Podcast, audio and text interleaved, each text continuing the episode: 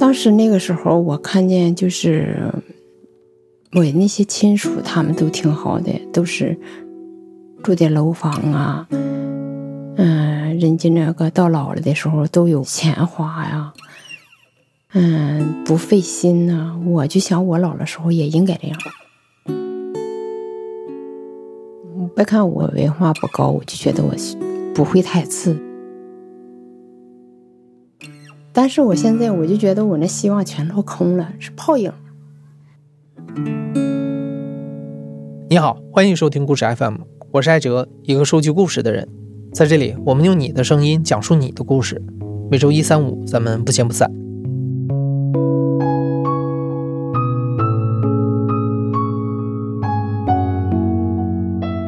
刚刚你听到的这段话来自于今天的讲述者何姐，这是何姐在年轻的时候对自己老年生活的想象。今天是国庆长假结束之后上班的第一天，也许你还没有真正恢复到工作状态，但其实对于很多人来说，他们的生活就是日复一日的辛苦劳动，却从未享受过法定假日的休息。比如我们日常经常会接触到的家政工们，而今天的讲述者何姐又是家政工这个群体中比较特别的一位。何姐今年已经六十多岁了，在这个理应拿着退休金安享晚年的年纪，她却一直在同时做着两份以上的家政工作。为了维持自己的经济收入，她一秒钟也不敢停下。一位勤劳又坚韧的女性是如何失去了自己赚钱的机会？又为什么到了老年会为贫穷所困？让我们来听一听何姐这个不是那么个案的个体故事。我叫何明英，来自内蒙古赤峰敖汉。我来北京十多年了，我从事家政工作。今年我都六十多岁了，我没有养老保险，我必须这么干。七八七九年那个时候，那个地方叫叫青山村。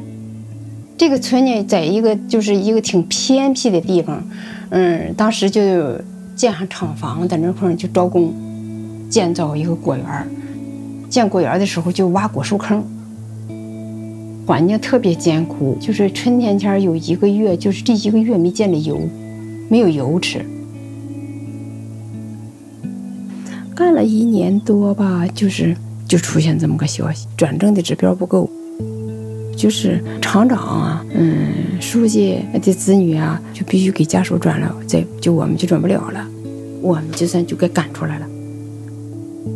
那时候我要转了正的话，就可能就是，嗯，有那个三千来块钱的养老保险。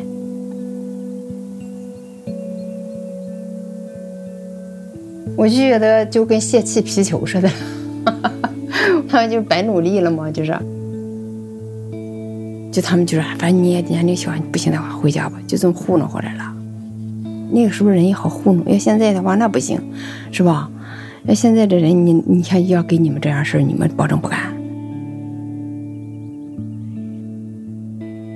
何姐就这样稀里糊涂的被一家国有企业抛下，此后就再也没有机会得到一份稳定的工作。她开始了自谋生计的几十年，做针线活、摆摊、打零工，艰难的维持生计。年轻的时候没有多少养老的意识，也赚不到那么多能存起来的钱。但当何姐的年龄渐长，她才慢慢意识到，当年被厂长家属顶替了转正的名额，不仅仅意味着失去了一份稳定工作的机会，没有退休金的现实，更直接让她陷入老无所依的境地。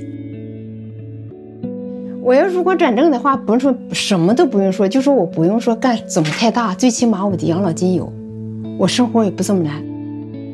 我就觉得我影响我一辈子了，这一辈子都这样。每天我就这一辈子就，你看我根本到现在我也没停下来。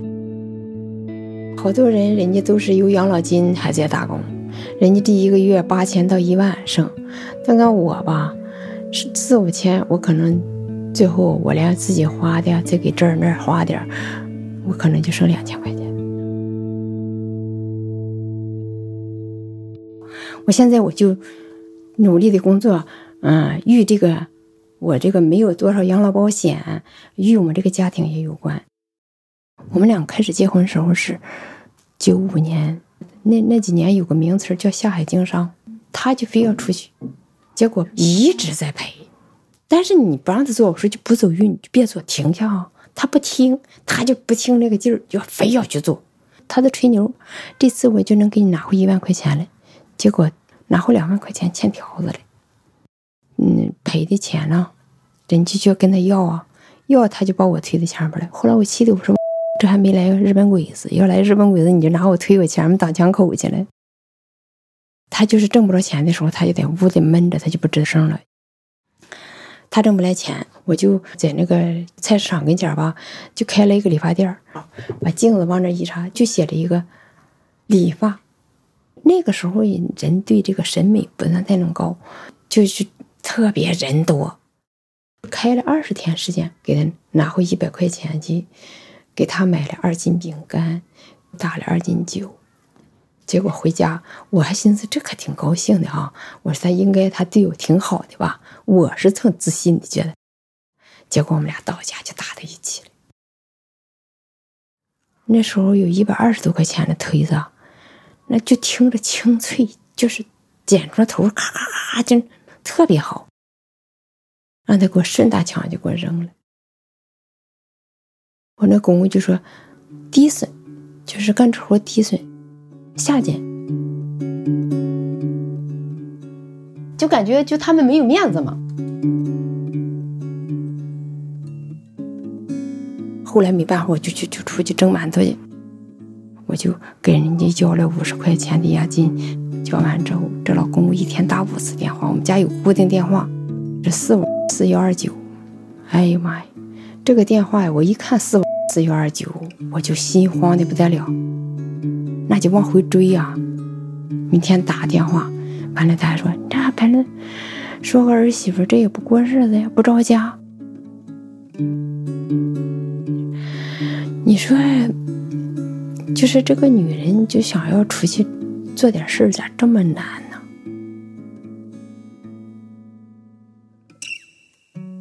何姐结婚之后，在家里做了十年的家庭主妇。照顾脑血栓后遗症的公公和自己的女儿，即便心有不甘，但没办法，家里需要她。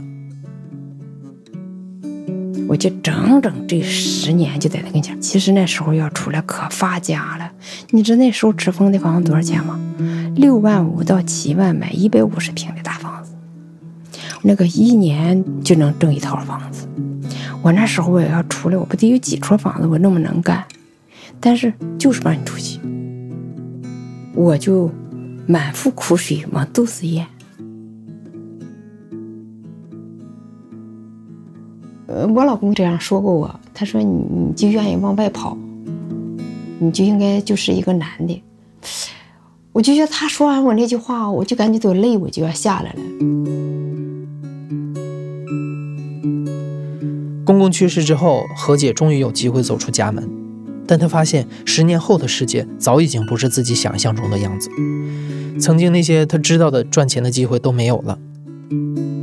而且，即便才三十多岁，但何姐的年纪在劳动力市场上也不再具有竞争力了。因为我那个年龄，就是你上哪块儿应聘工作，你已经超龄了，没处可去了。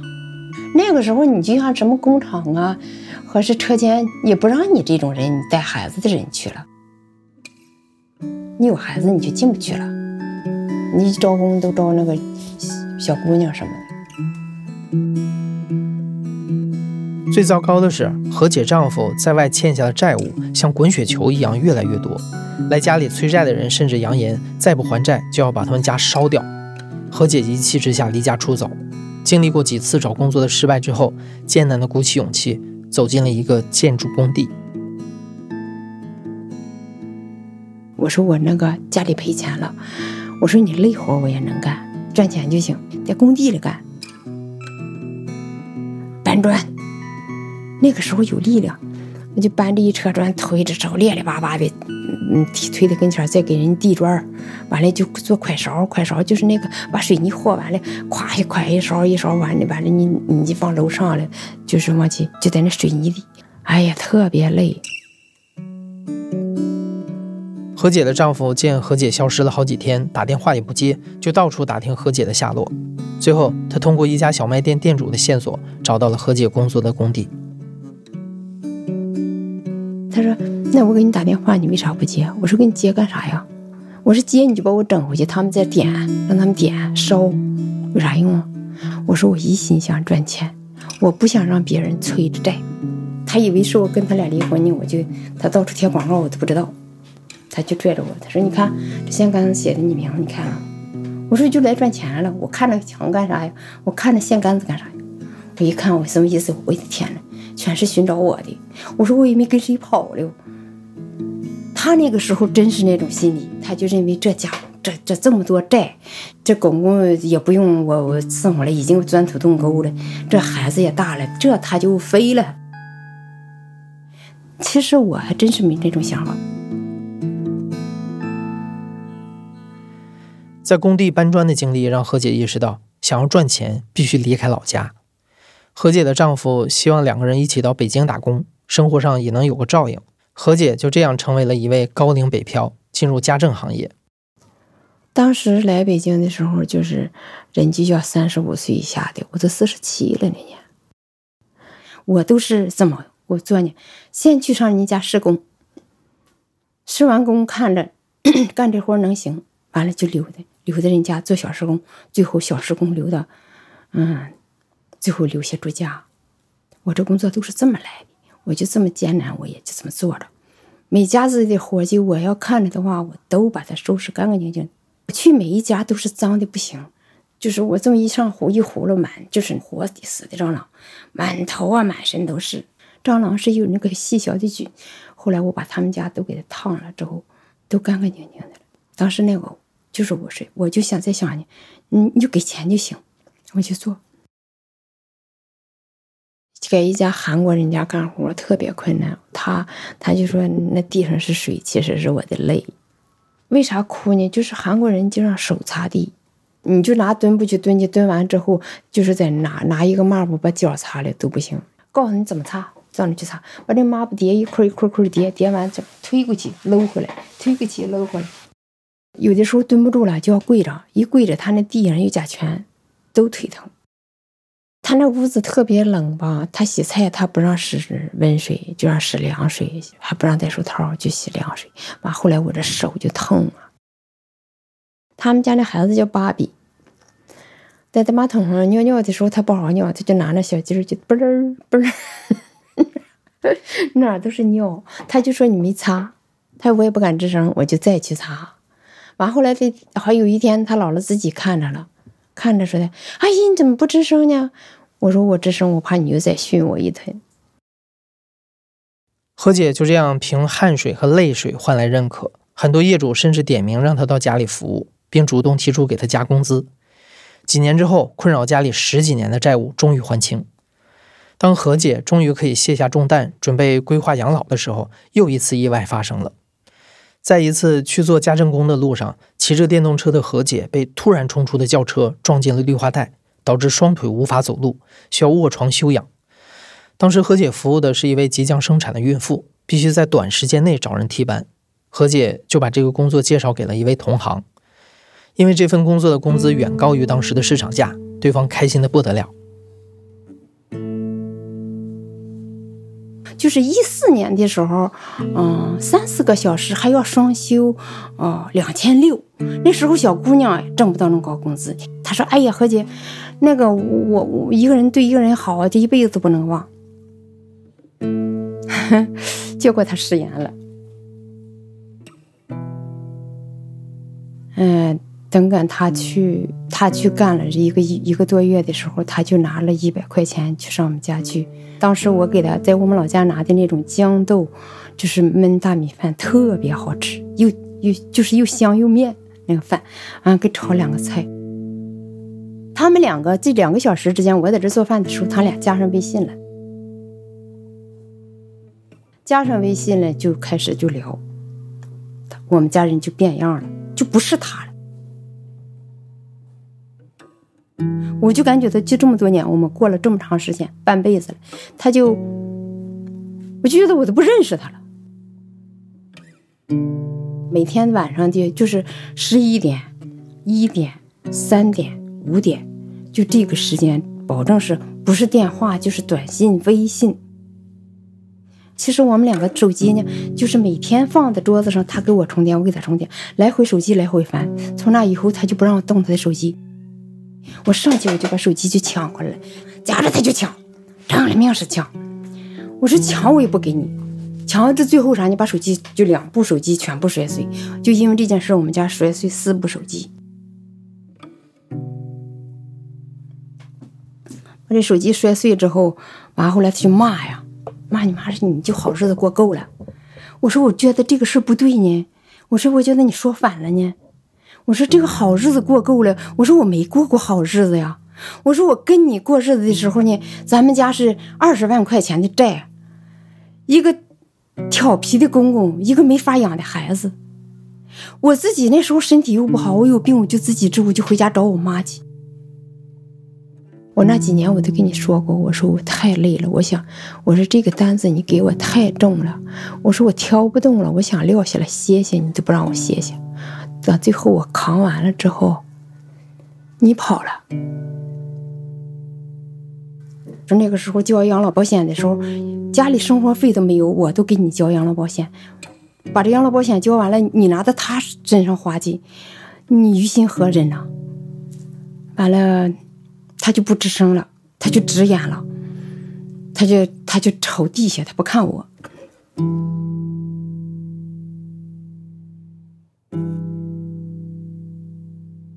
我就感觉到我这辈子人我没花着男人钱，我这些年去了还债的，去了给孩子的，我现在我就想我挣钱我就自己，他跟我要多少次我都不给他，我不能给了。我说你的钱不给我，我给你吗？我给他喊了一宿大哥，从来没叫过他个大哥。我说你条件太高了。我说你说的老婆，嗯，有点勤快，有点好看，有点善良，还得伺候那爹。完了你挣钱呢，给别人花，你还得要跟我要钱。你在外边养着人，你条件太高了，大哥。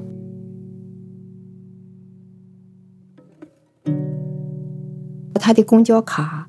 嗯，银行卡，嗯，户口本，钱包，就都不见了，就他就拿到那儿去了，我那心都碎了。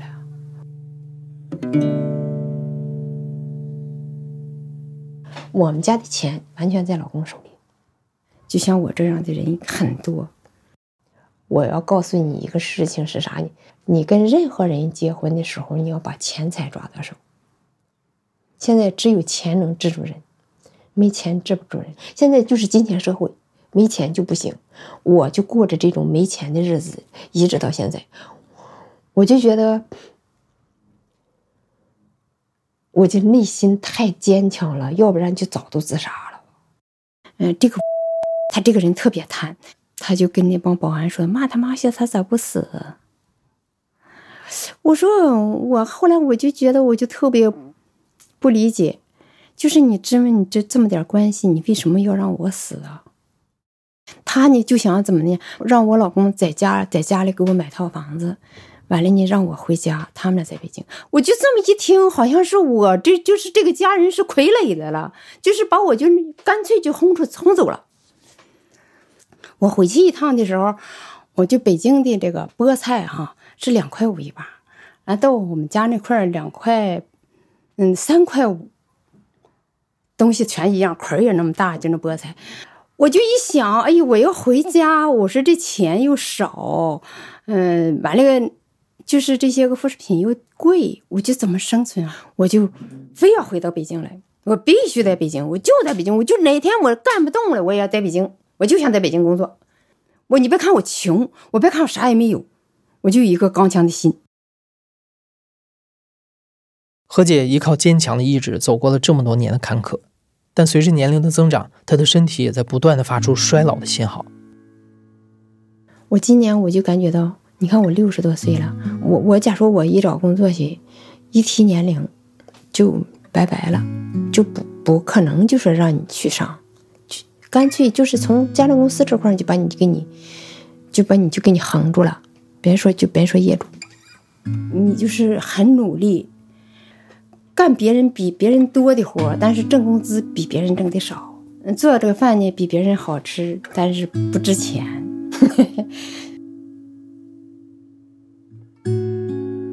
其实我有的时候干完一宿活，我就就在想这些事情，我就整宿都不合眼，就瞪着眼珠子，就这一宿，一点觉都没有。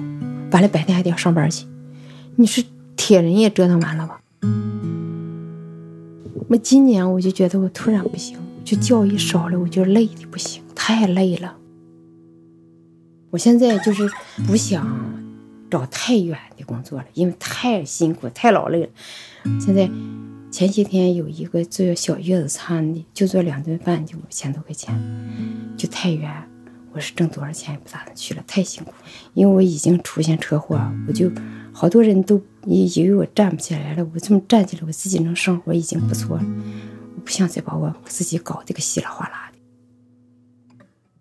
我我前几天辞掉这个，我你知道我为什么不干了吗？他还想八点下班，就把他们的菜给他做好了，吃完了之后让我回家吃去。这活绝对不能接。我说现在这个社会，这粮食遍地都是，饭垃圾桶里的都是。我说就这口吃的不让我吃，我哪怕我让我自己拿粮食都行，我得吃饱饭，我得用，我得我吃饱饭，我才能去更好的工作。我去做这个工啊！我没有饭，我没有力气。你哪怕我不吃肉都可以，我不怎么太吃爱吃肉，就是让我填饱肚子就行，我就能干工作，我就能干活，我就能为这个社会去服务去，我也能为我自己填补一点那个家里添的填填补一点经济啊。其实我现在我本来我就这个腿走多了就不行，就疼。疼了不行，我就站在那块儿，我就就揉啊砸呀，完了再有时候再吃点药啊，贴上膏药，还就去干去。别人有的时候说感冒了不去了哈，我就按按这个风池穴呀，晚上戴上浴帽啊，吃两片药一定了，又去干去了。很少去医院去，上医院去买药去，也不给你报销，农村的也不管。完我哪天干不了了，哪天再再停下来。我也想做点什么，就是没人支持我。嗯，那这个过程中，您孩子有没有办法能给您一个支持？他不会说不养我，那句话他不可能说。但是我就感觉到，我也没供他上大学，他养不了我。只有高材生能挣到一个高工资，拿到高工资，能挣上住上楼房，能挣上自己的饭钱，我也没把他供成，我不能给他造制造这么多压力了。他就挣那点钱，就是尿不湿啊、奶粉呐，还有孩子用的、这穿的、用的，就咕咚没了。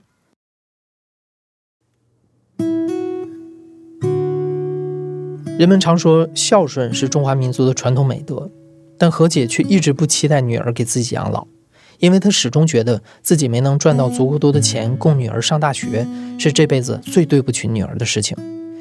因为不想拖累已经结婚生子的女儿，何姐甚至连女儿家都很少去。即便她对未来充满恐惧，但已经决定要独自面对老年的生活。就现在，我是真正是是想到，就说将来我怎么办？我感感觉到我就是我特别渺茫，就是假说你你，我跟他在一起也没好日子过。我分开，我也没有养老金，也不好过，因为你没有钱，你就不好过。所以说我那个时候我就想去开个骨头馆啊，或者是整个奶茶店。一说那奶茶店，一说三十万，就把我吓住了，太害怕了。我说我手里要一两万、三万的还可以，像我这年龄，你知道吗？你超过六十岁，你去借钱没人借你，借不着。我就觉得我什么都没赶上那步。哎呀！我也不怕你笑话，反正已经这么大年龄了哈，就是他们那时候说叫北漂，北漂的这个人，我现在就好像真的是在飘着。你看钱没在我手，就是飘起来剩个空壳，我什么也没有了。特别羡慕，有一次就是那个谁呀，他们就说他六十岁了，他领着养老保险，完了还那个嗯挣着这个家政家政公司的工资。还要办一个北京的那个五险一金的那个，还能还能六十岁了，他还能坐公交车不花钱。我就想这个社会上就是越有钱人越有钱，我你们这个没钱的，我说我每天每天就这么努力工作，连休息都休息不好，我还没有那么多钱。我后来我就受不了了，我那泪哗一下就下了，我就往外边哭起来，我自己哭够了又跑。很多人在在表扬我，就是说是你太坚强了，你这么大岁数你还在风风火火的干。我每当我做工的时候，我就打两份都是两份工，我就没有那样时间，没有说上上哪块就说是跟谁去一起去聊聊天啊，散散步去。我跑着干活，来回跑步，这就散步了。哎呀，每天就是刷洗涮，就在人家里头，是刷洗涮，就这些活。完了再就是接送人家孩子。完了，他们那天问我一句话，就说：“那你多些是头啊？”我说：“我也不知道我多些是头，没有头。”我现在还不但想不了清福，我还要去努力。我只有这样，我就只有这样，我就往前迈。哪天多些趴下，多些拉倒。唯一让人欣慰的是，何姐目前住处的房东见她太不容易，以非常低的月租把自己的房子长租给了她，让她能够多攒下一些钱。但当我们跟何姐聊起她的未来，她还是充满了忧虑。听了今天的故事，你也许会为何姐的经历感到痛心，但何姐的故事不是个例。我们也观察到，在老龄化社会开始成为现实的当下，出现了越来越多老年打工者或是老年创业者。也许他们选择继续工作的原因各不相同，但我们相信这背后隐藏着许多值得被讲述的故事。如果你的身边有这样的故事，欢迎给我们提供线索。只要在故事 FM 的微信公众号后台回复关键词“老年打工”这四个字，就能获得投稿链接。期待听到你的故事。现在正在收听的是亲历者自述的声音节目《故事 FM》，我是主播艾哲。本期节目由陈诗制作，声音设计彭涵，实习生李正帆。另外，也要特别感谢北京鸿雁社工服务中心给本期节目提供的帮助。感谢你的收听，咱们下期再见。